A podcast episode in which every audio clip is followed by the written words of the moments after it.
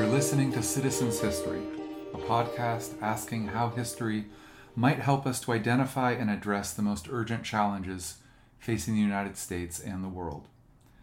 Welcome to Season 1, Episode 3. I'm Patrick Rowan, a historian at Quincy University. Today's episode, recorded on 22nd of July 2023 in upstate Illinois, is a conversation between me and Sabaoun Nasseri, a specialist in modern Afghan history who is finishing up his PhD at Stanford University. We talk about Afghanistan, the background to the US and NATO occupation, and we compare it to the current situation in Ukraine. And as you'll see, we barely scratch the surface and really look forward to future conversations in which we go deeper into political philosophy and a comparison of the United States and Europe. As always, we invite you to become part of the conversation and welcome your comments, criticism, and suggestions for future episodes. We're glad you're here.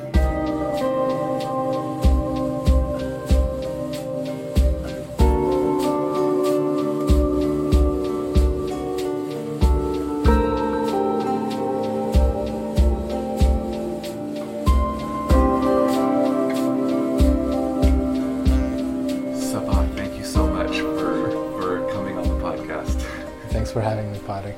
It's, it's wonderful to be talking with you.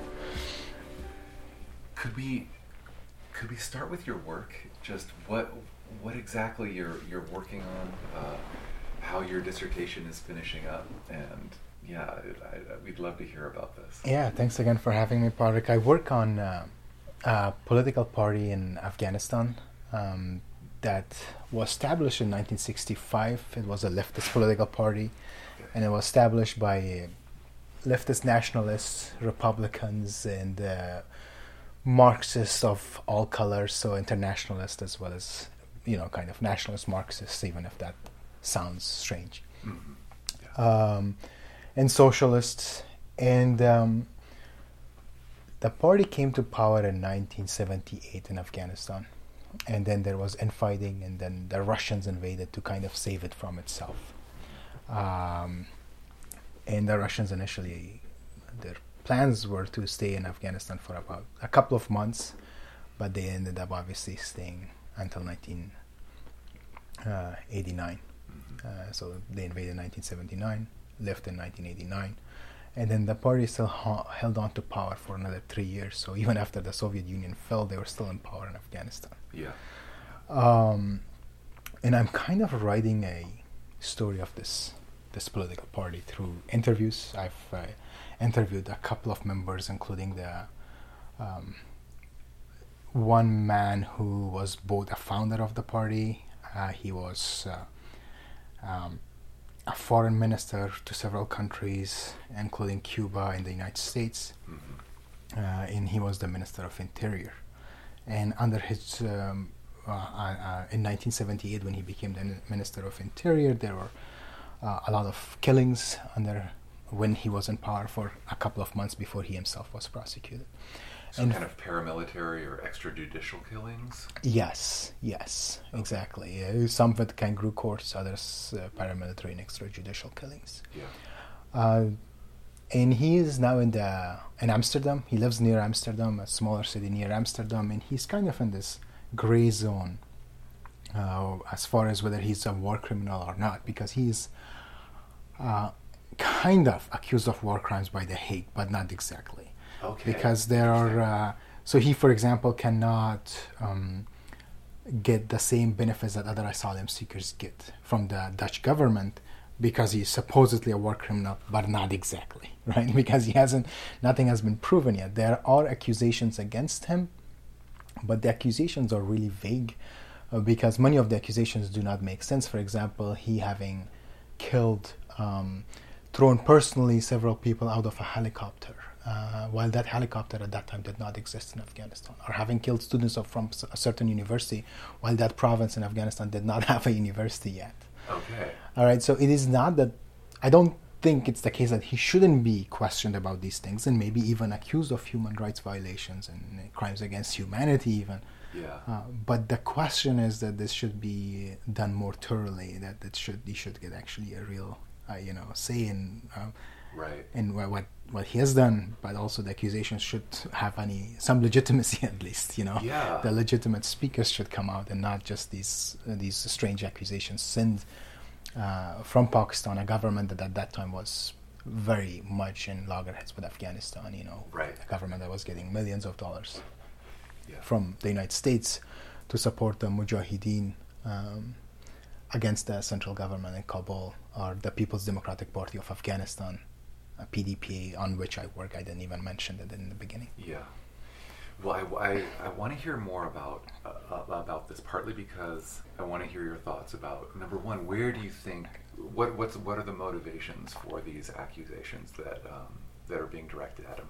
Also, because because you spent a significant chunk of time uh, in the Netherlands as well, so I, I'd love to come back to that. But before that, could we?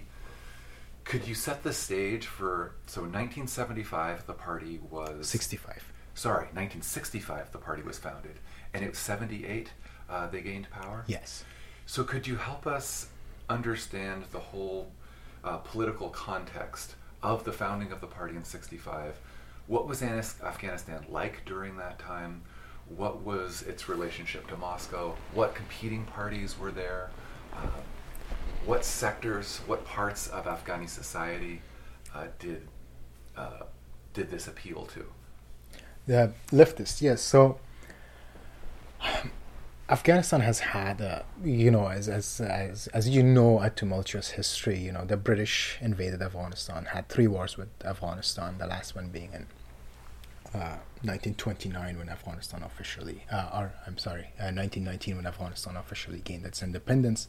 Although Afghanistan was never officially conquered, its foreign policy was determined by the British. Right. Uh, after they put uh, in power one of the most brutal, um, psychopathic kings of uh, of Afghanistan, uh, Amir Abdur Rahman Khan, uh, who was in power from 1980 till 1901. Okay, I might be mixing the dates a little bit here, but um, from 1890 to 1901, 1880 1880 to Okay. 1901. Yeah, I have, I have to check on the dates. I, I always get it wrong. But, yeah, no, uh, no worries. We can, Yeah. um, but so, what was the situation like? Kind of the political and social situation in 1960s in Afghanistan. Um, one thing that we have to keep in mind when we talk about it is the role of the United States, right? And the role of the United States, especially in Vietnam. This played a big role among leftists in Afghanistan. Uh, you know, uh, so the U.S. wasn't seen a positive light always uh, with with what it was doing in uh, Vietnam, but also in many other countries in Latin America, as well as in, uh, you know, for example, Chile. Uh, that will happen later, but people Yeah. were aware of Yeah. uh, U.S.'s uh, role and the West's role, and the West's role as uh, as colonial powers all around the world. Yeah. You know, and and the Congo, what happened with Patrice Lumumba, for, for example. Uh, these are examples that some of these leftists will give you, uh, you know, because the, these examples, even if they happened later, they had precedence. You're right. Uh, you know, they had they they knew what was going on, and they were well read. Many of these uh, men and women. Um, their view on the Soviet Union was a bit different. Uh, it wasn't the view of the Soviet Union, even if you're a royalist in Afghanistan during these years, wasn't negative. Uh, the Soviet Union was often seen in a positive light because um, when Afghanistan gained its independence in 1919, one of the first countries, if not the first country, to recognize its independence was the Soviet Union. So Lenin actually changed, exchanged letters with Amanullah Khan, uh, the king who fought the British uh, in 1919, um, and and con- congratulated him and called Afghanistan, you know, the only independent Muslim nation. Right. Uh, whether true or not, that is what how you know he praised it, and Right. so that that shows you that there was some um, that the relations weren't bad. That even if this image of the Soviet Union wasn't negative, it may have been neutral. It wasn't negative, Mhm. and we can see that in newspapers. Uh, often we see this uh, quite often, you know, uh, where Soviet Union is even sometimes praised for the aid that they send. Yeah. Uh, you know, so um, celebrating Lenin's birthday isn't a big deal, which will later on become a huge contentious Right. issue. um, I mean, celebrate like you know, seeing like oh Lenin died, you know, and, and that being printed in the Afghan newspaper wasn't a big deal. Right. Right. Uh, it wasn't seen as you know praising a unbeliever or a kafir or anything like that. Right. That attachment, that association had not been made. People didn't care whether he was he believed in God or not. Right, right. Yeah, so that's and this is this is generally among leftists, or this is kind of society wide at the time. That even conservative Muslims would have would have been you know, Neutral about have- it. Yeah, they wouldn't have Yeah. thought this a weird thing that we that that we could at least commemorate uh, Lenin's birthday. Yeah, yeah. So Afghans didn't commemorate it, right? But like I'm, I'm mentioning about how it could have been printed in the newspaper. Okay. Not as a praise or anything, but just Lenin had died on this date or something. You know, Okay. the, the Soviet Union is commemorating it, for example. Right, Uh, right. right. Or just viewing the Soviet Union in its own right, right? Just uh, whether you're looking at it as something positive or negative. It Right. wasn't seen as a demon, as this empire, right? Yeah, yeah, yeah. Uh, so I, I think society wide the Soviet Union wasn't hated. I would argue, Yeah. at least when we look at the sources. Uh, the, you know, when we look at newspapers, Right. uh, which which are the main sources I have looked into for that period. Right. Um, and the economic situation of Afghanistan wasn't great, right? So we, we didn't have a middle class. Afghanistan didn't have a middle class. And I should be careful with how I use we because I use it sometimes in the sense of being an American as well, uh, you know, having had my citizenship for two years now.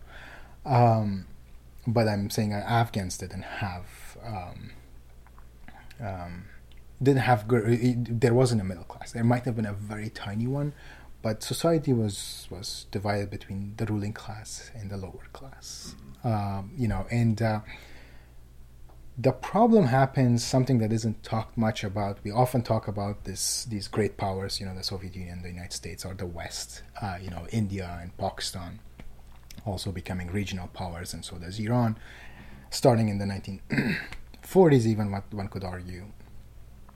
Um, you can see the beginnings of these, uh, you know, with the partition of Pakistan and India, and then the rise of Iran and uh, as as a significant player uh, through oil and weapons, you know, that the United States is selling them. Right. Um, Afghanistan is rather poor. Um, and we see this specifically. So we talk about all these powers, all these regional as, a, as well as global powers. Um, but where was I going? Um, Well, they like a 1970 sorry and, and so we talk about these powers but one of the things that we don't talk about is how nature has affected things right? In 1972 uh, drought happens. Between 1970 and 1972 afghanistan is, faces a terrible drought and the lowest estimate for the number of deaths is about 100000 uh, the more accurate estimate says about 400000 people starve die wow. because of these droughts, right? And you can imagine that at this time the Afghan population is very small. Yeah. I don't exactly recall the dates. There's one book about this. Um, I think it's written by a Dutch author. Uh, but on the, on the economy and, and the population size at this point, at that point, because now it's about 35 million people or so, but Right. back then it would have been much small. So that number, that 400,000 number, Yeah. would have been huge. It would have been a good chunk of the population, meaning everyone was affected. Right. And it is in 1973 that the monarchy falls. Uh, that the monarch's um, cousin, Dawood Khan, overthrows his, the monarch, uh, Zahir Shah, and takes over power. Now, it's, it's been argued that this is the time when leftists are gaining power. You know, people give example of Egypt, example of Indonesia, examples from all over the world. But even in those parts of the world, nature played a big role. In Afghanistan, it definitely did.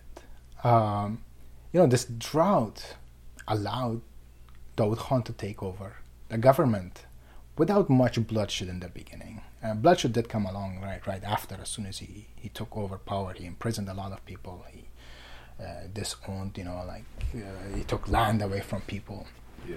uh, and all of that, which happens with every regime change. You know, as we hardly ever see a regime change Yeah. in which that doesn't happen um, unless like it's completely democratic. Um, so I, I think we can see how nature plays a role here, as well as global powers. And it is at this point that global powers have been the United States, um, Germany, the Soviet Union, they all have been involved in Afghanistan, like they have been many parts of the world through aid. Right, aid has functioned as a weapon for a very long time. Um, and they have been building projects, taking money away from projects, helping other countries, helping Afghanistan's neighbors versus Afghanistan, you know, using that as a carrot and stick Right. to force the country towards their own line of thought, their own ideology. Um, but I think Afghanistan was very careful not to align itself with one or the other. Of course, when the drought happens and Daud Khan comes, the situation changes a little bit. Uh, but I would argue that Daud Khan too was um, very careful not to move towards one or the other side. Okay. You know, try to keep that neutral foreign policy in place for as long as he could. Um, and what he did initially, as soon as he came to power, he suppressed the right wing. So a lot of people that would later on to come to be known as the Mujahideen uh, are those who commit jihad, uh, right? Um, holy war. Um, These were the more or less conservative Muslims, the right wing, who was suppressed. Yes, yes, Okay. who were suppressed, and and, and I would say right wing more rather than conservative, even you know, because there are Okay. conservative Muslims who were supportive, uh, supporting Dawood Khan, who were supporting the monarchy. Uh, you know, they weren't necessarily uh, against Dawood's policies, Understood. Okay. um, but they were right wing, right, in the sense that they wanted a hierarchical society. Uh, you know, they wanted to have a very capitalist society. Um, that they were fond of, like landowners. That they were very, um, that they didn't want, uh, you know, they didn't want to see the distribution land, of land in any way, pos- in any way, shape, or form, right? right. Right. Um, it is these people that actually escaped into Pakistan, their leaders, Understood. after sup- uh, suppression of them. But after he had suppressed them, he went after the left wing. And then uh, he started slowly going after them, closing their uh, organizations. Some of the left wing organizations went underground. And even though the left wing had willing to was willing to help Dawood Khan, because they feared the right wing more than they feared Dawood Khan's um, a kind of republicanism. Even though it wasn't republican, it was just a one-party system. As soon as he came to power, he turned it just this one-party regime. Uh, but he still had, you know, um, he used the language at least. He used a popular language. Right. You know, he wanted to be a popular leader, and he got rid of the monarchy. So he, he was at least giving an occasion to open um, room for democracy, even if that wasn't going to happen. Many would argue that that wasn't going to happen. But the question is, what would have happened if he had stayed in power and then died? Because he had done away with the monarchy. Right? Um, that is counterfactual history, so I'm not going to go into that. Um, but he did start to repress the left. And then eventually he went after the left, like after their leaders, and he started to imprison them because In the name of stability, what was his justification for this? Were in the name of stability, because the left wing was very popular in universities, Okay. uh, and you know they could, they were able to lead large demonstrations Mhm. um, once in a while, especially in Kabul Okay. and other major cities too. But Kabul was the, really the main center of left wing activity, Okay. and I think he feared, you know, he he wanted to have complete control, uh, and, and and he feared them, and he started to imprison their leaders, and he imprisoned many of their leaders, including the PDP leaders, except one. Um, Amin, uh, Amin, who wasn't imprisoned, and Amin sent a letter. He was in, under house arrest, but he was able to send a letter through his son in 1978. Um, and his son uh, delivered the letter to several military commanders who were allied with Amin, and they mounted a coup. And they succeeded. You know, this wasn't, in my opinion, not a large movement. I'm sure it was obviously planned ahead of time that if I were to be imprisoned, this is how I've heard it from uh, from some of these people. And the left itself was very fractured, but some groups within the left said that if if I was imprisoned, if I am imprisoned, then I will give the go for a coup. And Amin's party was actually separate. Alliance was separate from many other PDP members. Many other PDP members did not want a coup to take place, even if they were in prison, because they again, it wasn't that they loved Daoud Khan, they feared the right wing more because they were afraid that if they create more stability, that will leave room, that will open room for the right wing. And they did give examples of a place like Indonesia where that exactly happened. Yeah. Uh, right, the communists could not align themselves with the socialists, and the socialists could not align themselves with the liberals, and uh, Yeah. that's where you get this very fascistic regime coming into power, which kills 400,000 people accused of communism or some sympathy for communism. And something very similar happens in Iran, right? Right. In a, few, a year or two later. Yes, Yeah. yes, exactly, exactly. Um, So was the is it fair to say that at the time of the coup, the that the Afghan society, as you say, there was no middle class. Is it fair to say that there was a bunch of, you know, that maybe elite the elites in Kabul were very westernized, uh, and the extremely poor folks, mostly uh, mostly on the periphery, were not, or is is it a little bit more complicated than that? I think it's more complicated than that. I think there are definitely elites that were educated in the West. Uh, a lot of them were. A lot of them that worked as prime ministers during that decade of democracy that we call during uh, under Zahir Shah Uh-huh. uh, were foreign educated and they wanted to create a constitution. There were like there were many attempts like that. There were many constitutionalists since 1905 onward. There were constitutionalists in Afghanistan, Okay. but not all of them were educated. Were, were foreign educated, Okay. uh, and I wouldn't say they're not westernized. Okay. Uh, right. So there are many who were educated in. There are some that were educated in the, in South Asia, some in Turkey, Uh-huh. uh, right? Some in the West, some in the United States. Uh, what's fascinating is that Hafizullah Amin was educated, the one that is accused of most crimes in the first era of the PDP takeover.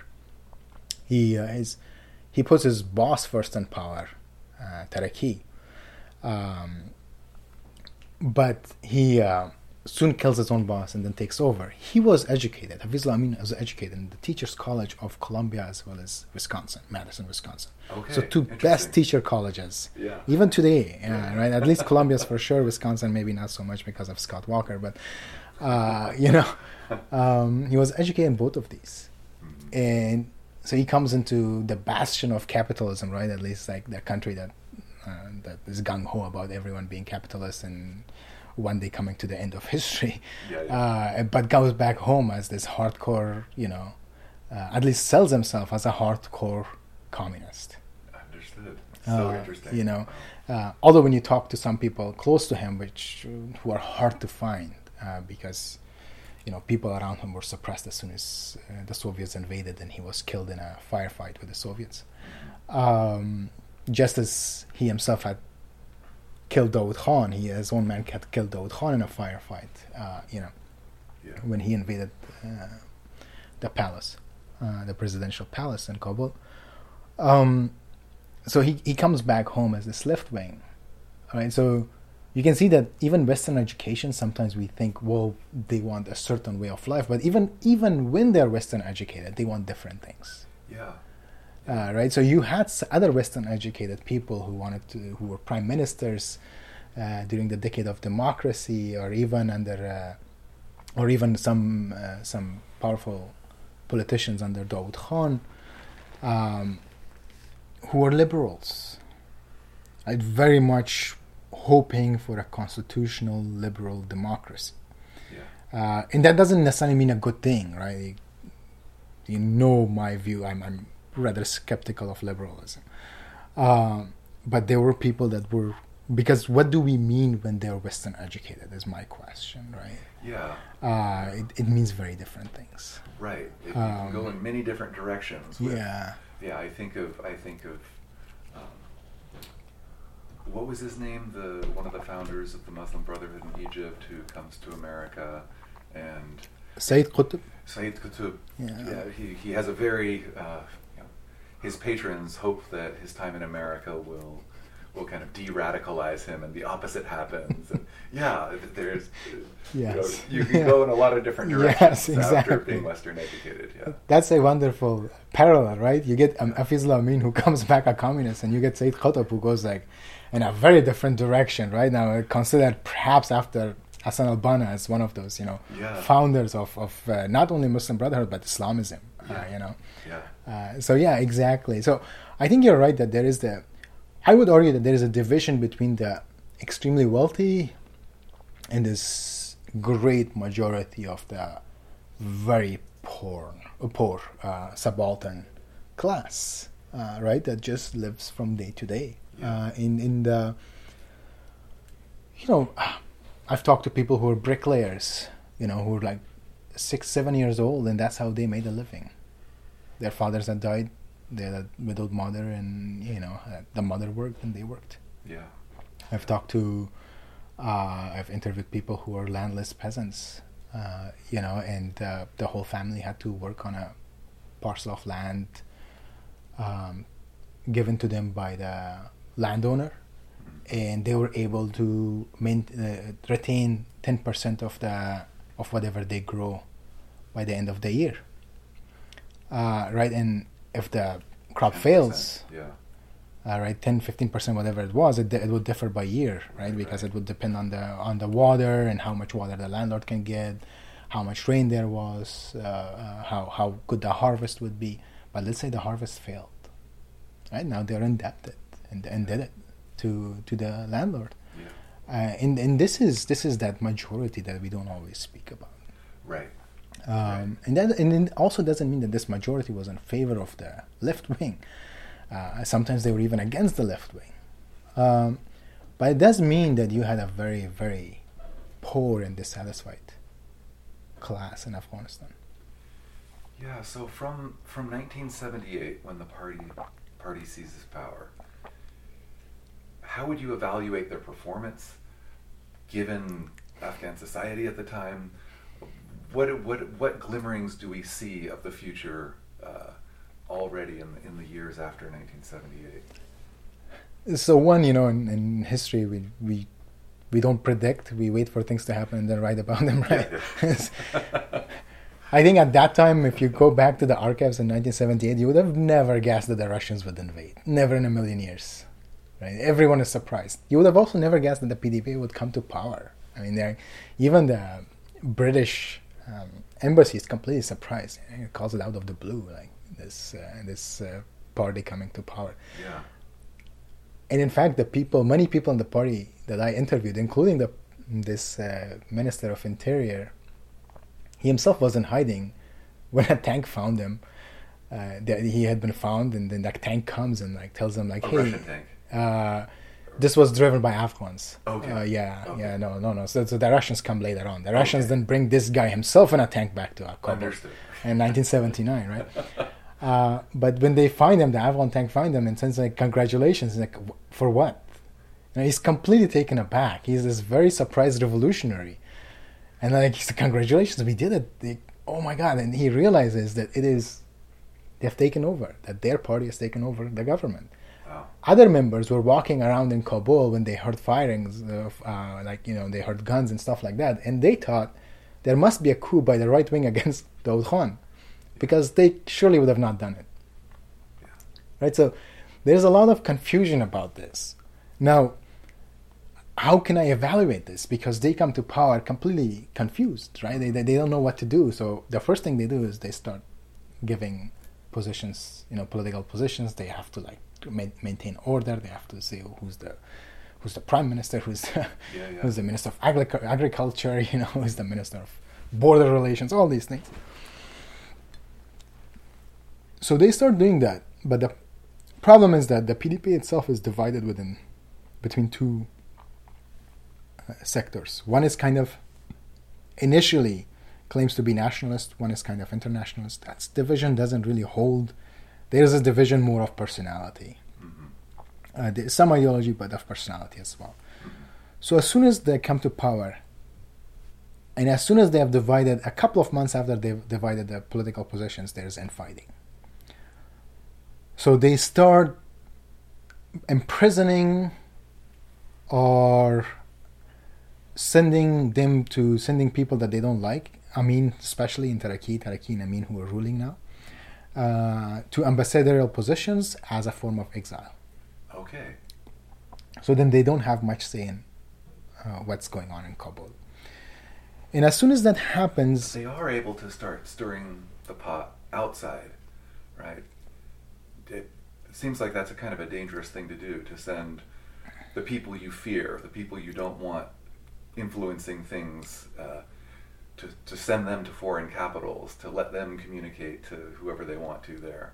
Is that Yeah, so one thing, one, they know that a lot of these foreign capitals aren't necessarily uh, their allies, okay? right? So, but they also trust these men enough that they're not gonna, that they're in a, they put them in a between a hard and a rock, uh, in a, uh, what is it, a rock and a hard place, Yeah, kind yeah. of, right? That's one of those things. The other thing is that they have no choice. They can't just kill some of these men because they're too popular within the party. Mhm. So if they kill them, they themselves will be next in line. Yeah. So the best option is to like to send them out. Okay. to weaken them first. But here's the next step. As soon as they send them out, they call them traitors. So that position, that ambassadorial position, doesn't remain long. Then they're called traitors and escapees that have to be turned back to Afghanistan and stand trial. You see, so it's not a, a permanent thing. It's just a, Understood. very Yeah. momentary, fleeting position just to give themselves some breathing time to go after their followers Understood. uh, to excise whatever they can and then like you know go after them um, so the situation in kabul is chaotic um, at the same time it's during these years it is before um, the soviet invasion that the carter regime starts supporting the mujahideen so they see a left-wing regime coming to power in afghanistan just as they see anywhere right no place even if you're a nationalist like or a pan-Arabist or nationalist, whatever you call, like Gamal Abdel Nasser, right? You're Right. called a socialist or a communist, and, and, and forces against you are supported.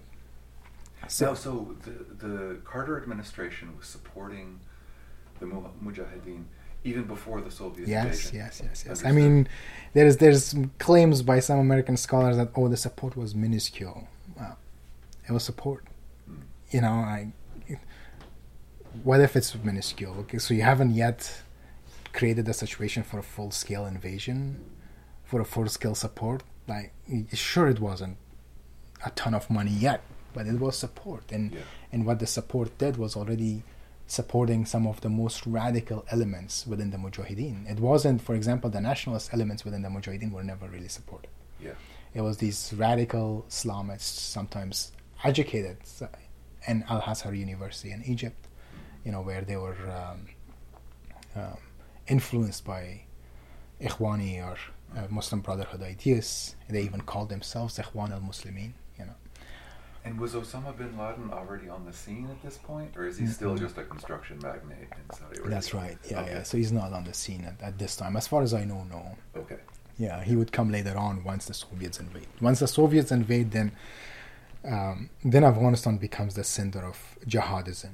Okay. Uh, right. Okay. So it's um, it it's exactly the situation that now we say we fear about Syria or Afghanistan or Iraq. We don't want it to become a center of jihadism. Back then, as Americans, the United States was supporting, pouring millions of dollars to create centers of jihadism because they were seen as impediments to to the spread of communism. And Afghanistan becomes one of these first centers. Yeah. Uh, uh, right. So, um, so yeah, once the Soviet invades, then money just keeps pouring in. Uh, and to what the year was the Soviet invasion? 79. Okay. Yeah. And if we go on a parallel track, what was the situation with what was the situation of the opium and the uh, heroin trade at this time?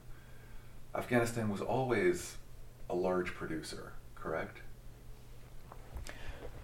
Afghanistan opium at that time I don't that's not that's not something I study but as far as I know it wasn't necess- opium wasn't um, Afghanistan wasn't uh, so so you know what happens with Egyptian history for some reason we, Egypt is a good example I think just because of you know we have so much documents on it but with Egyptian history uh, with Muhammad Ali onward, it becomes like a place of cash crops. Right.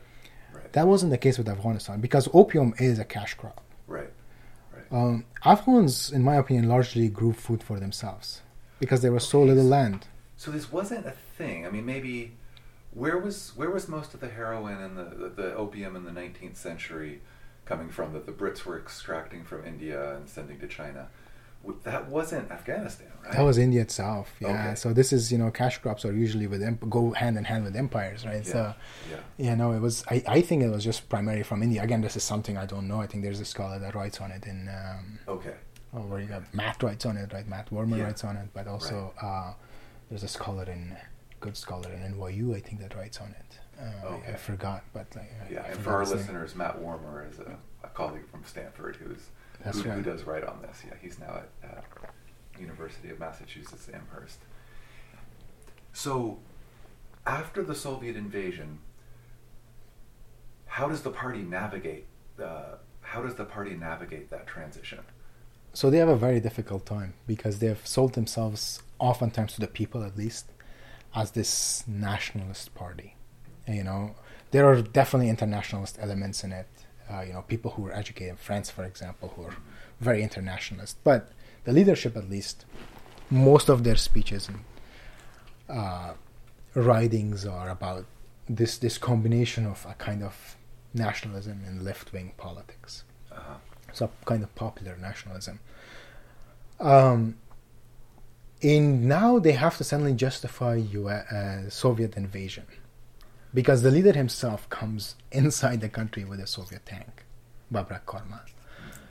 Um, so he's no one can deny it. Soviet tanks have like filled up Kabul streets, and some of the party members themselves are disgusted by this, right? Because they one of the threads in their um, arguments have all along been Afghanistan's anti-colonial position and uh, Afghanistan anti-colonial politics, and therefore their own anti-colonial politics. They have demonstrated against U.S. ambassadors and politicians visiting Afghanistan. They have thrown eggs. They have been imprisoned for this because they were saying these are imperialists who have invaded Vietnam.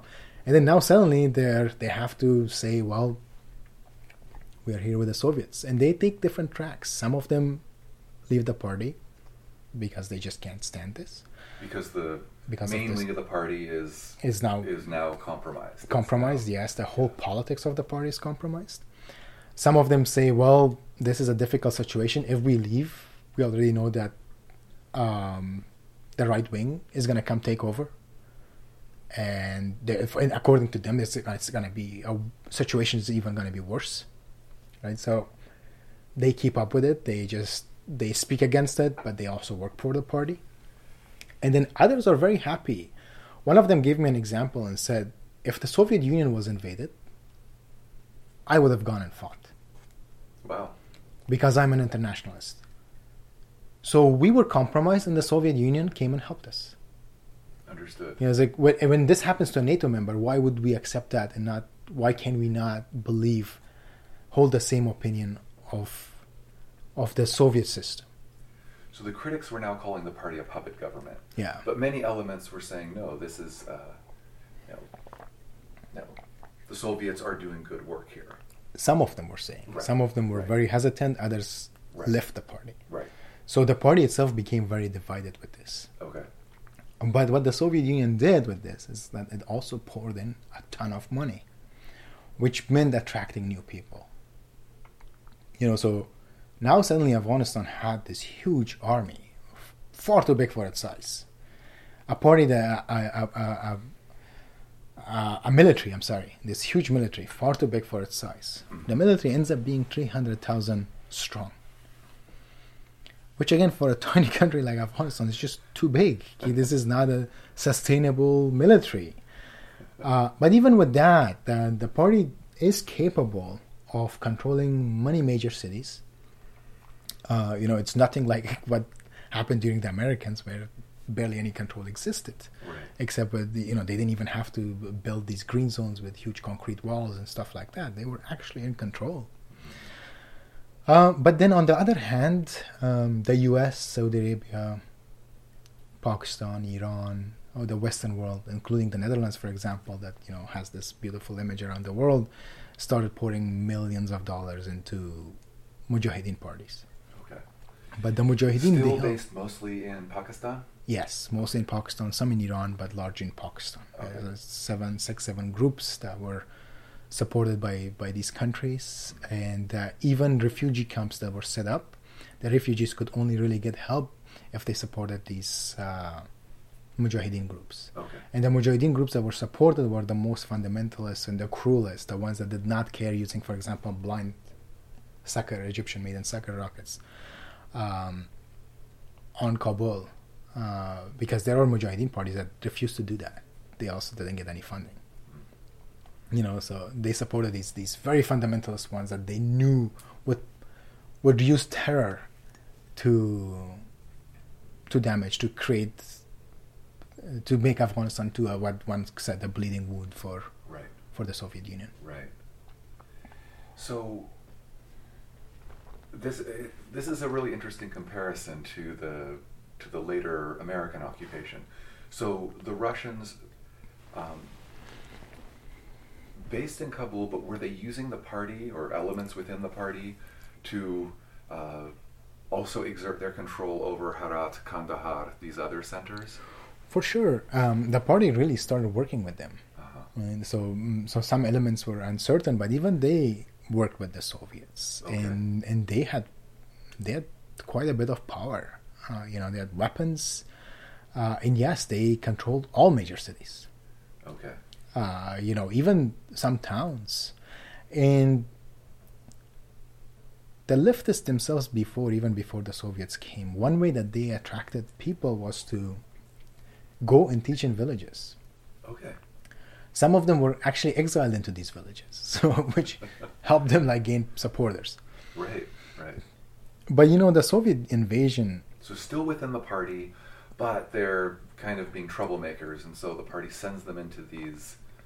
In, no, this is before even the party came to power. okay. Yeah, yeah. Okay. Sorry, I'm, I'm going back and forth. But during the when the party came to power, then they started up setting up you know agricultural programs. They uh, literacy rate skyrocketed. Uh, right, I, I, there are, there is one statistic that literacy rate skyrocketed. I, I guess I, I'm saying it on the podcast, but you know I don't know if you, I should say you can't quote me on it. But you know, among women, it might have skyrocketed like 400 percent or something. Okay. Uh, you know, so it's it's this literacy rate definitely skyrockets. Okay. There are a ton of clinics that come in. But the problem again becomes, as it usually does with foreign armies, with imperial armies, is that the development is unequal. Right? So certain places like Kabul, Herat, Mazar, Kandahar see development, they see medical clinics, they see doctors, they see teachers, they see money pouring in, they see buildings. But then villages and other places, all they see are bombs and mines and killings and lootings and uh, and, and this is the time where millions of Afghans becomes refugees.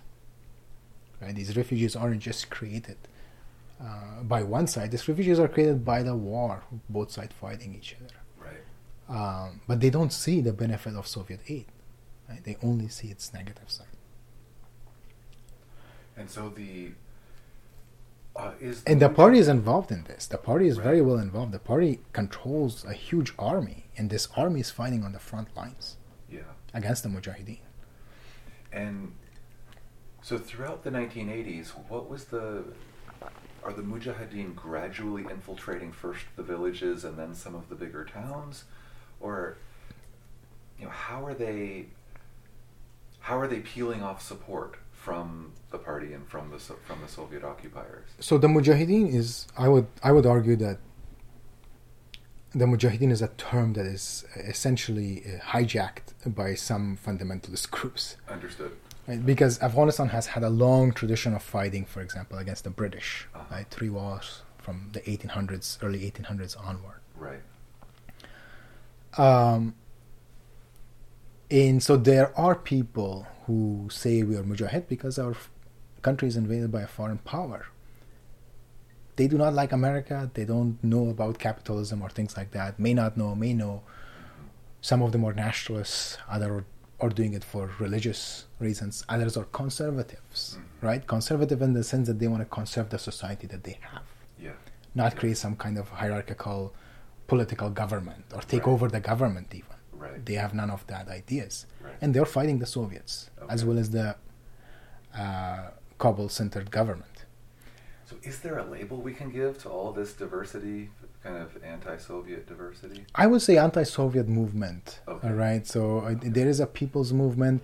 The I think you could have called it Mujahideen, but the problem is that as soon as we see Mujahideen, some really uh, unsavory characters come to mind, right? Because they are now the head of the Mujahideen, Right. Uh, right? So I, I think there are a lot of like a lot of fighters who themselves are later on uh, killed by these leaders because they don't like them, because they're nationalists, because they do not agree with middling in Afghanistan through American aid or or, or Soviet aid or army or Saudi aid or army. So there are these people that also exist, but they also exist on the left. One of the first movements that hasn't been studied much, one of the first uprisings in Kabul against the PDP came from the far left Okay. uh, you know, so and they were pretty much all massacred. Some of their leaders escaped to Pakistan, and they were all killed by the Mujahideen leadership in Pakistan. Okay. Uh, you know, these were these Maoists, these other left-wing uh, uh, groups that were, you know, Marxist.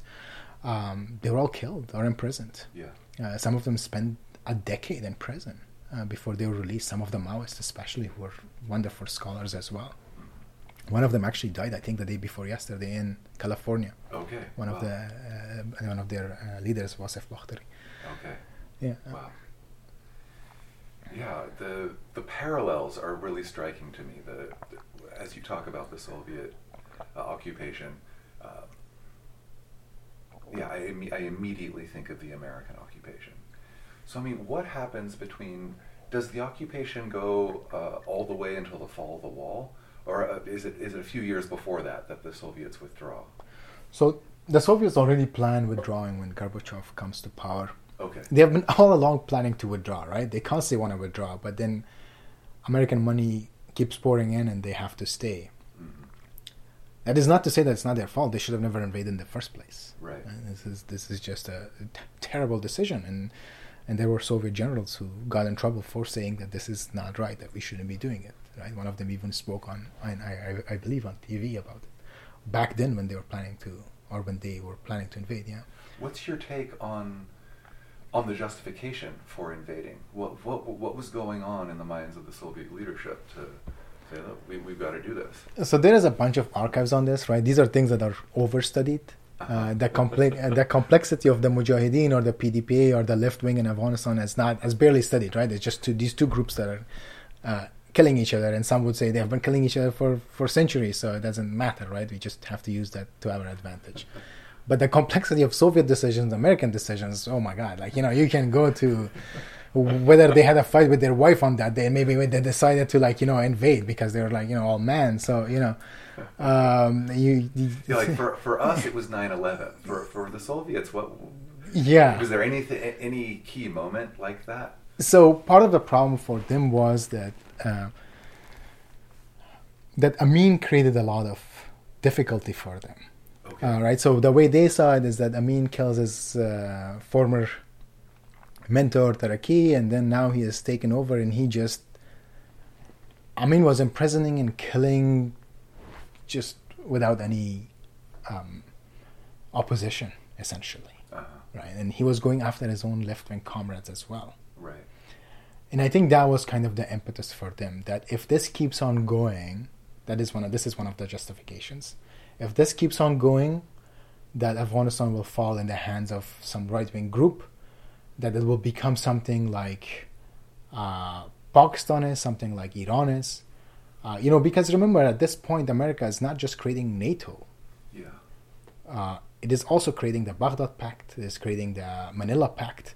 You know, it's creating creating all these pacts to what they call containing the spread of communism, right? Yeah. Um, so the Soviets have legitimate fears from their perspective, not from my perspective, right? Right. Right. Um, it's I- very much a Cold War. yeah mentality exactly exactly just uh, just as uh, uh, nationalist or even a uh, centrist leader be- is is labeled a communist by this by the U.S. government. Uh, You know, so any uh, any movement, and, and remember that this is on the Soviet border, right? At this Yeah. point, the Soviet Union is, is uh, neg- has a, this huge border, you know, Yeah. through several countries with Afghanistan. yeah. Uh, so this is happening on their border, and they fear that because Pakistan is allied with the U.S. Iran uh, was allied with the U.S. Mhm. Uh, before the um, Khomeini takes over, you know, the clerics take over, right? Um. And Afghanistan is the only one kind of remaining, and this is happening, Mhm. right? So you can almost see it in the sense as we see with Ukraine today. When when does Russia when when can Russia say this is enough? NATO can't expand. When can it say right? And and I think the same decision would have been for them then. Uh, that just as Ukraine became the victim now, Afghanistan became the victim then. It's like when Yeah. do I stop? Right? Yeah. When do I stop? And in this case, how do I stop my own ally from turning this into an an enemy nation for me and into an American ally Yeah. right for me Yeah. so i think there are some of those are justifications but there is there's the wilson center and all of that have has all their like discussions and conversations and you know including people that did not want this war to start because Right. they knew it was not the not, it's not, not a good decision I really want to circle back to the U- Ukraine comparison, the the, Mhm. the, the, the common thread of, of NATO um, that we're going to see in the occupation of Afghanistan, that we're going to see in Putin's justifications, that we're going to see in the way that the West is thinking about uh, Ukraine today. But before we do that, what happens to internal Afghan politics upon Soviet withdrawal? Uh, what does it look like between there and 9 11? What are some of the main kind of characteristics? and these are difficult questions. It's uh, yeah I, part of what how i say these things is like i go into details you know and then it's uh, so difficult to abstract because as soon as we kind of abstract and speak in broader lines it becomes kind of a civilizational you know imperial discourse. But Right, um but it's a good question. And then it's uh, so the soviets withdraw and actually some afghan parties including some mujahideen do not want to continue the war in the same way. Mhm. uh, because you know now it's considered domestic war, uh, a civil war, as as uncivil as it is, um, and but others continue right? Because the most fundamentalist uh, fundamentalist isn't a good word, so I, I like to use the right wing. Elements have been supported in Afghanistan, and they are not going to stop because the Soviets withdrew Yeah. they label the Afghan government, now led by Najibullah or Dr. Najib, uh, a communist regime, uh, even though the PDB completely changes its rhetoric. It becomes very, it, it uses religious rhetoric. It actually uh, does away with some women's rights that they had given initially, you know, uh, which which should like, which back then was apparently a good thing. Now it's women's rights is all we can talk about, right? Right. uh, when when the U.S. invaded Afghanistan, that part of the justification was was for women's rights. Um, so it changes its rhetoric, it changes its uh, policies. You know, it starts giving more power to landlords. Um, it changes a lot of these things. Um, but the right wing, militarized to the teeth, keeps attacking cities. And not only that, Pakistan keeps supporting them. And Pakistan itself has gained a lot of money through the US during these years. Right. Right? And Pakistan uses Afghanistan as this uh, backyard in case of a an Indian attack, right? Because it's uh, that that politics is again another complicated issue there. Mhm. But India was allied with the uh, with the left wing government of in Afghanistan. Um, so because of that, they want to topple it. So they keep attacking major cities. And they, in their first major attack, where the US and everyone is certain that they will take over, they're un, un, unable to. As soon as the Soviets leave, you saw what happens as soon as the Americans left. The, government didn't stand, stand for like a couple of days. Right. Uh, Right. But in uh, during the Soviets, they thought the same thing that as soon as the Soviet army withdraws, the Afghan, the Kabul, the PDP army or the DRA army, Democratic Republic of Afghanistan, which later on came to be known as Watan Party, which means Homeland Mhm. Party. You know, to to move away from that leftist rhetoric Yeah. because people sounds leftist to people, Yeah, yeah. to certain people, uh, and democratic sounds leftist to people, right? So you just move to this very nationalist uh, vocabulary. Right. Right. Uh, they attack, but they, they are not able to take any major cities. Any. Okay. Um, Yeah. Unlike what happened. unlike what happened here, yeah. Even though we spend way more money, right? Yeah. Um, so the party is able to stay in power until 1992. Uh, and then, even then, Kabul is under their control. The Mujahideen are able to take major cities, like you know, they take uh, Jalalabad, which is one of the major places, especially for Kabul. So they open the route to Kabul, but they still don't have Kabul. And actually, Kabul is surrendered by the PDPA, by the by the Watan Party to the Mujahideen. Uh, the president goes into uh, the UN compound. Uh, I'm not gonna go into details. A lot happens there, Right. Right. but he just uh, he ends up in the UN compound, where then he is uh, stays till the Mujahideen, till the Taliban come to power, an offshoot of the Mujahideen, by the way, right? Call themselves the Mujahideen in, in Afghanistan, not just the Taliban, yeah. uh, who had also fought the Soviets, just like these other jihadists had. Mhm. Um, although they establish a different party from different jihadi characters, Right. uh, different mujahideen characters, um, and they drag him and then hang him, uh, torture he, uh, his, he and his uh, him and his brother, and then to- hang them. Um, so that's one of the his hanging is one of the signs of Taliban rule. Uh, right, so before even we get these images of of women being shot, um, of women being shot in stadiums for Afghans, uh, the hanging of the last leftist president that was hiding in a UN compound in 1996 is kind of this first um, controlled cruelty by the Taliban, because when the Mujahideen take over Kabul in 1992, when they come start slowly taking over, it's one of the worst situations that Kabul has experienced. All right, I mean, it's they're infighting, there's killing, there's rape, there's looting, there are bombings. uh, There's just no breathing room for for people of Kabul. And in fact, when the Taliban come initially, people are kind of happy. Not even happy, but but relieved. There's there's a sigh of relief, sigh of Right. relief, right? Because okay, there's at least some calm. Yeah. People aren't being randomly shot and killed and dragged from their homes. Yeah. Right? There's a sigh of relief. But then soon the Taliban turn to to things that people had not even imagined, right? Destroying tape recorders, telling women that a country that is full of widows, right? Because so many men were killed in the war, tell women that you can't go to work, that you can't even get out of your house without a male chaperone, right? Like, uh, Yeah. um, so so it's a different form of cruelty right from this this uh, chaotic uh, war zone and killing it turns into this very controlled form of imposed uh, government that is ruled on, on, on a very cruel and, and weird system that the people haven't experienced Yeah, yeah.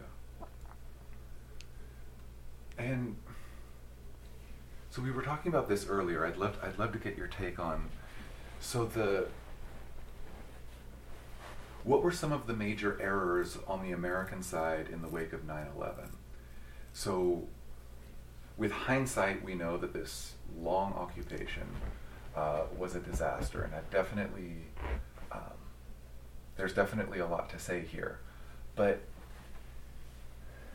I remember in the early 2000s arguing with friends about that this kind of imposition is going to be a disaster, especially since now opium is a big cash crop in Afghanistan. And now the United States is alienating the farmers of this crop, and of course, alienating larger swaths of society as well. But what what happened from the Afghan perspective, and uh, what, if anything, could have been done better? I mean, just uh, when the Afghan Taliban government offers to give up Osama,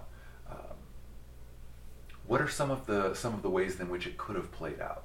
Uh, we were talking about this earlier, but I'd love to I'd love Yeah. to get your take on that. So I left Afghanistan in 1997. Um, you know, it's so I, I I saw 9/11 happening from the outside, uh, right? I saw it happening from the Netherlands. I was Yeah. in the Netherlands back then. Yeah. Um, I think there are several things, right? One is the concept of blowback is huge, right? So the U.S. kind of created the situation for itself by arming fundamentalists, even though some have said, well, it was worth it. We defeated the Soviet Union by doing so Right. and we had to because the Soviet Union was a bigger evil. All right, if we have to temporarily deal with some Muslim fundamentalist, who cares? Mhm. Until the Ukraine war happened, Right. we'll deal with them somehow. The Ukraine war ended Muslim fundamentalism, uh, but um, I mean, we don't get stopped in the airports anymore, you know. Uh, um, so I think one is you know supporting these these elements in the first place. Uh, and in the U.S., we have to remember is uh, U.S.'s longest ally in the Middle East is Saudi Arabia, uh, which has also funded many of these fundamentalist groups. Um, and Osama bin Laden himself was Saudi, right, and not some minor Saudi, but a major, as Yeah. you pointed out. Yeah. Saudi from a major Saudi family. Um, Mike, I was I was surprised at the invasion. Let me just think about it back then, because for me, I did not expect the U.S. to go after this very poor country. I just didn't think it was. Um, even if you look at it from the manuf- weapons manufacturer's perspective, I didn't think it was worthwhile. Right? It was too. It would not make for a big war. I thought Mhm. not big enough to to make money on it. Mhm. But I guess I didn't think of the prolonging aspect of it. You know, so I look at it from this very uh, Machiavellian perspective. You know that I, I I think it was one this war of revenge, right? We're gonna give the American people something, uh, which is which is. I, I- I'm I'm surprised at how Afghanistan even came to be uh, the Goliath that could give American. I even thought that it was too small for the American public to feel satisfied as far as the revenge goes. Mm. Do you see what I'm trying to say here? Like it's I do, I do. But then, I mean, consider that none of the hijackers on 9/11 were Afghan, Yes, or indeed yes. Iraqi. or yeah, Uh, yeah. yeah.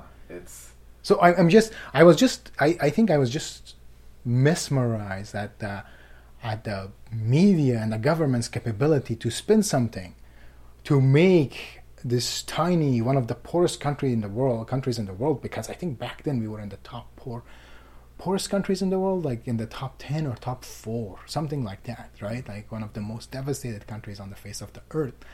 To turn that into this huge Goliath that we're gonna take over, you know, that we're gonna bomb and that we're gonna get our revenge on. I just, I, I, for me, it was just so small, right? How, how does it, even if you're really out, out for revenge, really, really out for it, is that enough? So I was surprised that that was enough. Uh, you know, I, I mean, I, I don't even know how to, um, how to explain it. I, I guess I'm, I'm trying to go back to when I was like thinking about this when I was young, you know, when I was in my teens. yeah. I mean, I was in my, I guess I was in my mid 20s at the time, and and I don't know from a from a from a different perspective. I I, I, remember arguing with friends in California about like, how do we possibly think. I mean, even at a revenge level, this this doesn't make sense. This um, we are blundering in in the same way the Soviets did, Mhm. in the same way the Brits did. What what do we think is gonna is gonna be the upshot of this? Especially since the government was willing to hand hand over Osama bin Laden on a platter. There could have been some sort of, you know, medieval justice that could be cathartic o- on that level. But it seemed like there was, it was mixed up with the, um, the city on the hill idea. It was mixed up with American idealism and exceptionalism. No, no, no, we're going to make we're going to make Afghanistan and, and, and Iraq democracies at long last. There was there was a lot of that real. Um, so perhaps yes, a Machiavellian element on the underbelly, but then with piggybacked kind of right. I mean, it reminds me a little bit of Versailles after World War One when Woodrow Wilson is, uh, you know, he's he's he wants to establish his League of Nations. This is going to be the war that ends all wars. This is going to be, uh, you know, finally the self determination of all peoples while of course the French and the British prime ministers are running rings around him and, and, and being much more Machiavellian. Um, yeah, I, I. So for me, it's you know that's that's a later addition, right, to to the whole invasion thing because Taliban were suffering economically enough that they could have just forced him, right? I mean, there was the whole pipeline, oil pipeline, and all of that that could have easily been used as uh, as a factor to force them to give up Osama bin Laden, right. or just right. have a we the U.S. became famous for targeted assassinations, and during Obama, right, and even before that, why couldn't that be a goal? Right. Exactly. I, I, mean, this is the strongest empire that the world has ever seen. There is there, there is no shortage of ways to kill. Uh, if, if if there is one thing it's really good at, right, the amount of money that the one thing that Congress liberal or conservative can agree on is more money for these ways to find on, on ways to exterminate yeah. you know? So yeah um, i mean one, one of the things that and which which we did in pakistan. Yeah exactly. Right? we didn't invade pakistan to kill it yeah. We we talked to its government. Its government never admitted that it gave like its position away. It did and then we killed them right? Yeah. That could have the same could have been done with taliban. Now yeah, one could argue well special forces. Yeah yeah. And and this this goes to the larger kind of strategy, or rather lack of strategy, that marred American responses to 9/11. Right? If if we are de- if if we are trying to prosecute a guerrilla war against fanatics, part of that prosecution of a guerrilla war is we keep the population on side, we go after the hardcore ones, and we try to you know, it's a hearts and minds campaign as well as a as um, as well as a campaign of force, and that's the exact thing that seemed to fly over the heads, not only of American leadership, but of most of the American populace. Um, West, the Western world generally, right? You could see how like the Amer- Americans were joined willingly and happily by everyone, even a tiny Western European country that could contribute one airplane, they contributed one airplane just to be part of the war. I mean, the happiness with which they went after Afghanistan uh, was just, uh, I mean, shocking to me. Right? Yeah. It, it, just told you how they view people in certain parts of the world. Yeah. Right, the humanity of certain people, uh, and then to justify that with saying we are trying to build something here, as you're bombing things, um, it's. I mean, you, you know, it, it's something that can only be sold to people i think that have never been to these places that have never felt any relation to it. Um, because I, I, I don't see it in any other way. Uh, you know I, I can't see it from yeah. another perspective. Yeah. I just don't know how the happiness and I, I think you gave the example of like you know world war one uh, in which people were so happy to go to war but at least then they were risking something now you had this population risking nothing and being happy for a war. Not everyone, right? I know examples. I've told you about yeah, a, a yeah. friend of mine whose yeah. dad was very anti-war, demonstrated against it. You know, yeah. um, in his group that did. Uh, but yeah, but there is still a, a kind of giddiness about bombing a country that cannot do anything back, a people that cannot do anything back. Yeah, yeah and yet also at the same time the uh, constructing your own moral um, like moral mask right? I'm doing this for liberating women. I'm doing this for democracy. I'm doing this for nation building. Yeah. Yeah that could you talk a little bit about the nato aspect of this? Because this is going to be important when we start to shift to ukraine mm-hmm. right? I um, because it was such a broad based, uh, you know, unlike Iraq, actually, Afghanistan was just such a consensus view yes, yes. throughout the West. Yes, this is what we have to do.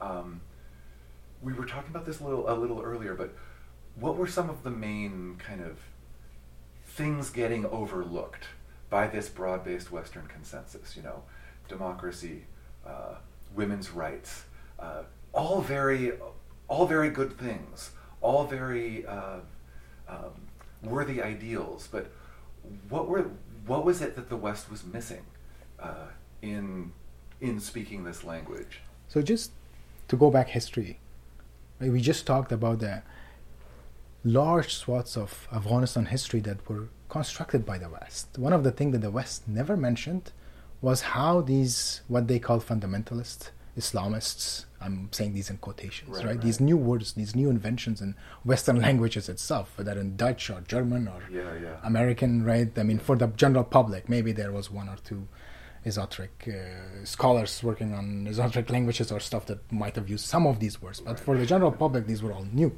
Yeah. And they just also ate it up, you know, like, oh yeah, Islamists, Sharia law, uh, you know, um, which by the way now is a good thing suddenly I remember when it comes to LGBTQ groups, another group that we can suppress, we are friends with Sharia law people. Yeah. Um, whoever they, those people may be, you know, not Muslims like me, but. Um, but I think that history, right? So one is what is my contribution to having created Osama bin Laden as a Western nation? What is my contribution to going even back to that. That is my contribution in using Saudi oil. That enabled someone like the Osama family and the Bin Laden family to become this wealthy, to be able to essentially, you know, plan terrorist attacks on on on the in the heart of the empire. Right? I think this history was completely missing. How how have these Taliban and others gain access to so much weapon? A country that can't even feed itself. How does it have access to such large amounts of weapon? We see the same thing in Liberia, for example. Right? In Haiti, we see the same thing. These are countries that can barely feed themselves. The large majority can barely eat, and yet they have sophisticated weaponry. Have these countries made these weapons? No. They're all Western made weapons right so i think one thing we missed is one is this this history of our own culpability of the west's own culpability in this. And in media you never heard this. Right these these fundamentalists just mushroom they have hated us since the crusades. Forget about the cold war when they were our allies no. Well, let's just go back to the crusades. We'll shove the cold war aside shove Russian imperialism that we have been talking about aside for a while till Ukraine happens, you know, then it comes back. Uh, but now we have a different enemy. So I think we never even questioned where this enemy came from and our own relation to this enemy. Um, I think that was completely missing. You know, the Toyota trucks on which all these Taliban were driving. Where did these Toyota trucks come from? Yeah, the Toyota trucks with the gun racks. Right. With the with the huge machine gun. Yes, yeah. yes, brand new Toyota trucks. You know, where are they coming from? Um, and then not only that, our own foreign investment in these other countries, including Pakistan, Egypt, countries that get millions of dollars military aid yearly from us. You mentioned the uh, the the levels of poverty, the inability to. Right, and that is another thing. Yeah, yeah like how does that I know I know this is I know this seems like a stretch, but uh, there are there are lots of people in um, in the Western world, generally more wealthy, generally more progressive, who will uh, they have all these spiritual beliefs about you know um, well if, if, if I'm if I'm only thinking in the right way, then I will become wealthy or even more wealthy. Even uh, I will have peace in my life. I will, and they want to apply these ideas to places outside the West. Like, oh no, no, it, like it's it, we can, you know, I, it's a. I, I know I know I seem very judgmental, but but but uh, you know, someone in the Bay Area who says, "Oh, I'm going I'm going to go to." I'm going to go to West Africa and I'm going to teach yoga to survivors of genocide. You know, this sounds like a caricature. This sounds this sounds like something totally made up. But this is something that that a lot of people in the West put put credence in, put put their you know this, this is what I'm going to do. This is my contribution to the world, and it seems very similar to the talk about democracy and human rights to a society that, that cannot even feed itself. Like how do how do we how do we prioritize what we need to prioritize and um, and save the highfalutin ideas for for for later, sometime down the road, maybe. Yeah. Like, could you I to that a little yeah, bit? I don't I don't know. I, I think it, it is not. You know, when you talk about this, it's not like people in West Africa or Afghanistan or you know South Asia or all these places do not want civil societies, uh, do not want women's rights. Uh, you know, I mean, one uh, Afghan activist um, is is in jail right now because despite the Taliban ban, he uh, was taking books all over the country into the most remote villages for girls to get educated. Uh, you know, now Afghan civil societies are calling for his release. Uh, God knows what's going to happen to him. You know, if he's going to be released or not, if he's going to stay alive or not. yeah. Um, you know, these are people that take real risks and do this. And as you know, you can be a Western journalist uh, and you barely run a risk of dying in a war zone because you you you carry a, a passport, a, an entire, I would argue, um, ecosystem around you Absolutely. uh, that does not allow for that to happen because people fear it. People, you know, people know they can they can that, take that risk. That Yeah. means there's definite death, yeah. uh, right? And some Western journalists have been killed, but that's in the grand scheme of things that that's nothing when you compare it to the lives lost of local peoples, Yeah. right? Or Or, local Western journalists who have, who have survived. who have, yeah. who have survived, Who yeah, have been safe. who have been safe. Uh, lo- local journalists, right? They, they can Right, never do these things. Yeah. I mean, just look at just the, ma- the example over across the border, Mexico. Right. there's daily uh, or weekly killings of journalists, right? Uh, those who at least publish things that are against that go against um, powerful elements in the country. Um, so I, I don't know how we justify it. For me, the important thing is to talk about material conditions. Right? That is something we never do. We always talk about these. What did you call these? Uh, Yeah, uh, these really highfalutin ideas. high floating yeah. ideas this like you know what you could call this this superstructure you know this this uh, these um, symbols but nothing below them not that the symbols are not important right they are important but what about the material conditions you know we, we have completely done away with it and we see that in academia as well and how many professors do you know that talk about people's material conditions. We talk about their culture we talk about their democracies their, we talk about their uh, habits as if they're all completely unrelated to their environments as if they're all completely unrelated to uh, to you know uh, to poverty. How often do we talk about poverty? You have to go to some geography class to hear it now. I feel like all the you know all those who talk about the poverty are now relegated to the geography department. And nobody listens to them. Um, you know we, there are very few i mean i've been in us academia for what 15 years now you know and you barely hear Yeah. Yeah. Everything. The fashions in academia don't no don't no. flow don't flow in that direction. No, it's, it's- all it's- intellectual history. right. It's all it's rights it's Yeah. as again it's fine to talk about those things but they have no at least have some connections to to material conditions as well to economy as well but it's none of that. We have kind of accepted that there is one way to do economy. There is one form of economy. There's only capitalism. But if you look at that you know listen to someone like Yanis Varoufakis for example uh, the Greek economist turned for a while politician even if he didn't want to. You know he, he says that the US is actually one of the most um, as far as government funding goes one of the biggest ones because the US funds its programs I mean look at our extremely bloated healthcare system there's so much money in it and it's all government funded not every disease is helped, but we what we do here is we stabilize people and then leave them back on the street.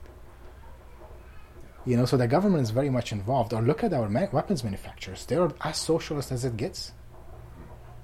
It's all government funded, but we don't call it socialism somehow. Right, right. We do call it socialism when it goes to the poor, but to the rich, it's not socialism, right? Our, our banks, the way they were built up. Uh, again, socialism, right? It was a government that bailed them out, but gave them back to private individuals. Um, so I, I think what we have done away with, maybe we sh- I should be just straightforward about. it. We have ju- just done completely away with class. Yeah, yeah. You know and and so that is not something that we do why i'm coming to the us is that that is not something we do just in afghanistan or when we talk about foreign policy in afghanistan that is something that we have done here as well and we export it everywhere else Yeah. Could, could you speak for a minute about the compare comparing the NATO coalition in the inv- invasion of Afghanistan and the NATO coalition in support of Ukraine? Like where would the where would you see similarities? Where would you see differences? Um, it, it, at the moment, certainly in America, and I think it's fair to say this is throughout the West, the it has become a part of the culture wars. Not, I mean, and, and, it, and it's not exactly a right-left thing, but certainly the further right a person will identify in America, the um, I think it's fair to say the more they will uh, have a lot to have a lot of criticism of our support of Ukraine, um, and yet there's also the, the, the, the same argument could also be made on the left. Whereas you've got this mainstream view that no, of course, I mean it's this it's this coalition of the willing. It's it's uh, um, you know, the United States in particular, but NATO more broadly is is is, is very committed uh, uh, to defending uh, Ukraine against against Russian aggression. And what would you see as valid in the uh, in in these points of view? What would you see as as really needing further looks, needing further analysis?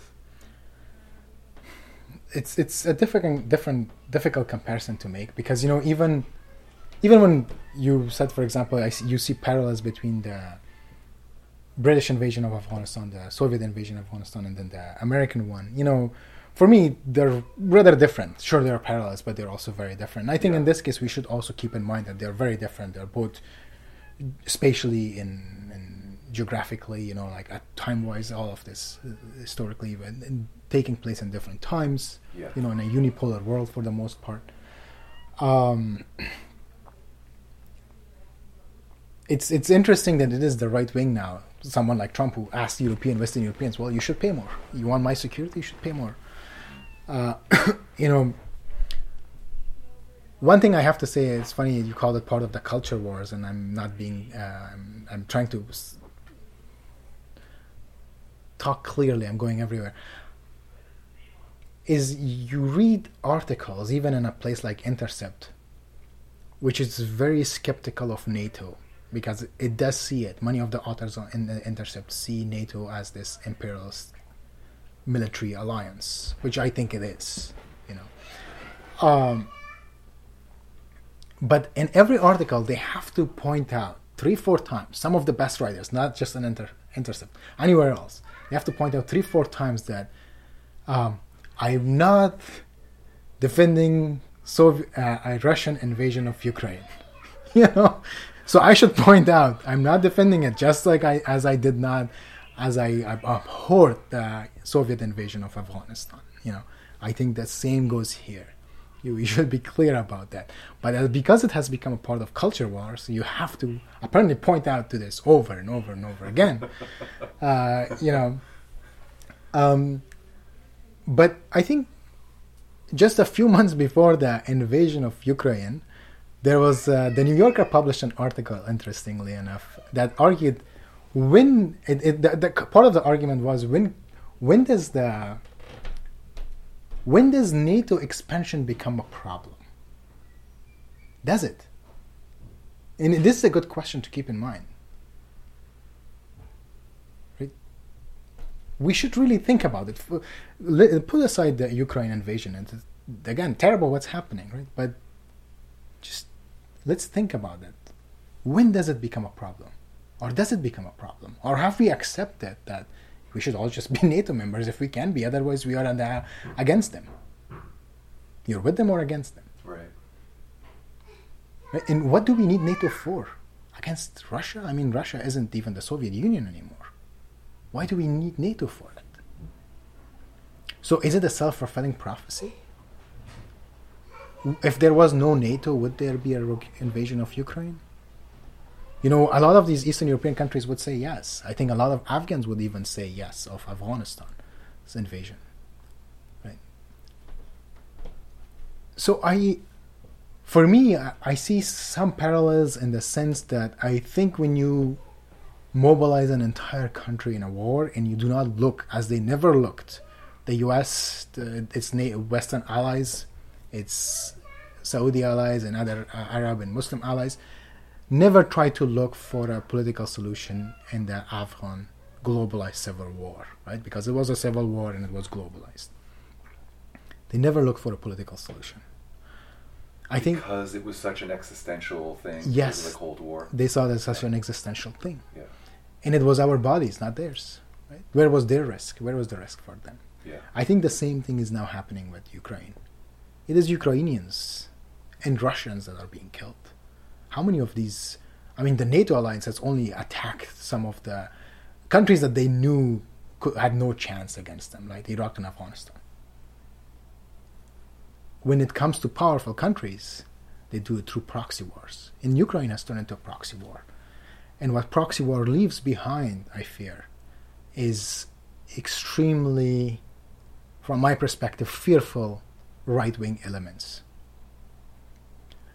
You know, so we have this this rhetoric, this this moralist rhetoric of doing good, of turning countries into democracy, of saving them from empires like Russia, because we are saying Putin wants to go back to uh, the Russian imperial past or the Soviet imperial past or whatever, as if we are as if we are a republic. We don't have a draft. We're not a republic. We have money in politics. We're not a republic. Read Machiavelli. Go back and read the, the, the you know the Roman scholars. We don't have elements of republicanism left in this republic, and we're expansionist, so we're not a republic. Or real Gore Vidal, who have who had already argued and ironically titled one of his uh, collection of essays "The Last Empire," because we think we're the last empire. Right so I, th- I, th- I think this militarization of a society in not looking for political solutions will not end up will end up like a, a like a, with a lot of debts. Maybe not like afghanistan but debts either for the ukrainians or for russians. In either way it's not a good situation. Right? So i i, I would argue that the main thing we should look for is a political solution. Something that China, and I'm not uh, supporting China. Look what's happening in in to the Uyghur, right? But something that China has actually proposed to look for one. Yeah, this is a really important point. That I, I, I would, I'm not sure if we'll get to do it today, but I really want to circle back to the whole Republican thing. I think that's a really interesting, you know, vein that we could mine. But the We can uh, talk about political theory sometimes if you want. I, I would love to talk Yeah, about yeah. like republicanism. all that. absolutely, absolutely. But yeah, let's keep it for another thing. Yeah, the um when you do hear about uh, about the end game, about where the West sees it going, there's this there is I- I think it's fair to say a contradiction, or at the very least a gulf between okay, saying it's the Ukrainians who have to decide. And if they want to recover all the land, including Crimea, like then it's our it- it's our bounden duty to support them. Um, and you don't they, you don't you don't hear that said very explicitly, but that but that's that's the clear implication. Yeah, it, you, yeah, you're not wrong to be to, to say, look, a political solution would be, you know, what is in the realm of the possible right now, um, because if this thing drags on for a long time, I mean, you could say that there's a Machiavellian aspect to all of this. Oh well, we're, you know, in addition to the idealism that that, that we have as this Western coalition of the willing, uh, there's also a, a Machiavellian element that hey, as long as this war drags on, the you know Russia will grow steadily weaker. Mm-hmm. It'll. There is, of course, a problem with that analysis, and so, um, yeah, I, I, th- I, think it's really necessary, as you say, to put that to put that a search for a political solution where lots of people will have lots of different perspectives on what that might be, but to at the very least put that at the center of what of what the discussion is. Um, what would if this does drag on, what are some of the consequences that, that you might that, that you would foresee? Uh, the knock-on effects, uh, you know, Russia growing more defensive, more jingoistic. Um, I don't know how would how would you see it playing out if we don't put a political solution, a discussion about a political solution uh, at the center of what we're trying to do here? I think you know, we we started our discussion with, when I said that um, historians wait for things to happen and then write about them. Right, right. One of the reasons why we don't get enough students, you know, because they want prediction. People want to predict. Uh, so I'm not. I don't like predictions, uh, but I'm going to try. Um, I think one, as I said earlier, there, there are two things, right? One is NATO just hopes that they will exhaust Russia or they will topple Putin through some internal uh, discontent, and then um, have their way. You know, ha- let let Ukraine take whatever it wants, and maybe even have more countries join NATO. Uh, maybe even have access to to Russian resources. Yeah. Um, easy access to it, rather. That's one. The other thing that I fear would happen is that this war is just going to drag on and that we will just keep seeing more and more deaths. And it's not just that Russia is going to become more jingoistic, that Ukraine will also become more jingoistic. Uh, and I don't think that's what many Ukrainians want. In, in fact, when Ukraine um, journalist was talking recently, which he really feared, that Stanford had invited, you know, the head of some some Azov members that glorify Hitler, you know, uh, people like that. I mean, they're a small element, but that will just keep growing. Um, I think they're a small element, I know, but it, if they are small right now, they will keep growing. So you will see, just as we saw the Mujahideen, right, keep growing. Uh, we will see that happening, um, and I think NATO and American politics is kind of a politics of cowardice, right? This is this is politics without risk you may be funding it, but you're not risking any lives. So that is why it's so easy to play the yeah. this this game for us. It's not it's not American skin. It's not NATO skin. It is the lives of Ukrainians and Russians. Yeah, yeah, yeah. That's a really important point, especially since one of the big part, one of the big critiques that you know not all on the right, but many on the right in America and uh, and elsewhere in the West charge. They say, look, like they they'll say, look, there is something of a point in uh, in Putin's claim that you know Ukraine is infested with Nazis. He's wrong, but there is a shred of a point here, and indeed, if we continue along this path, perhaps we could but that's an overblown point. For one, the right itself is actually pretty happy with those with those Nazis. Sometimes they themselves would be supportive of them. I, mean, uh, I suppose so, but no. These are the these are the these are the well-meaning. Like you know how you know it's it's more than common for for right and left in America today a law of accusations. Yeah. the other side are Nazis. Yeah. Like like just taking it on its face. It's like we can definitely critique you know Putin's justification for it.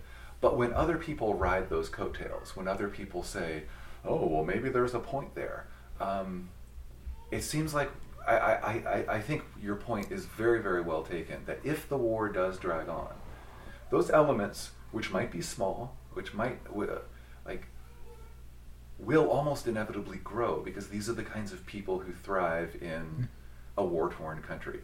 Um, yeah, I. So I again, I don't like predictions, but that is what could happen. One of the things I think we shouldn't fear is that because we make an argument and that argument might a part of that argument might align with ideas that we despise. Right. Well, I mean, Walter Benjamin wrote a letter to Carl Schmitt praising his one of his essays, right? Mm-hmm. And then here you have people on the complete opposite sides of German politics. Now, I have, I have heard the name Walter Benjamin. Uh, please. He, he was a German uh, philosopher. Okay. Uh, who committed suicide thinking that the Nazis would catch him. Uh, in the 19, I think it was 1940s or before that. I don't remember the date. Okay. Uh, and Carl Schmitt was also a philosopher, a legal theorist.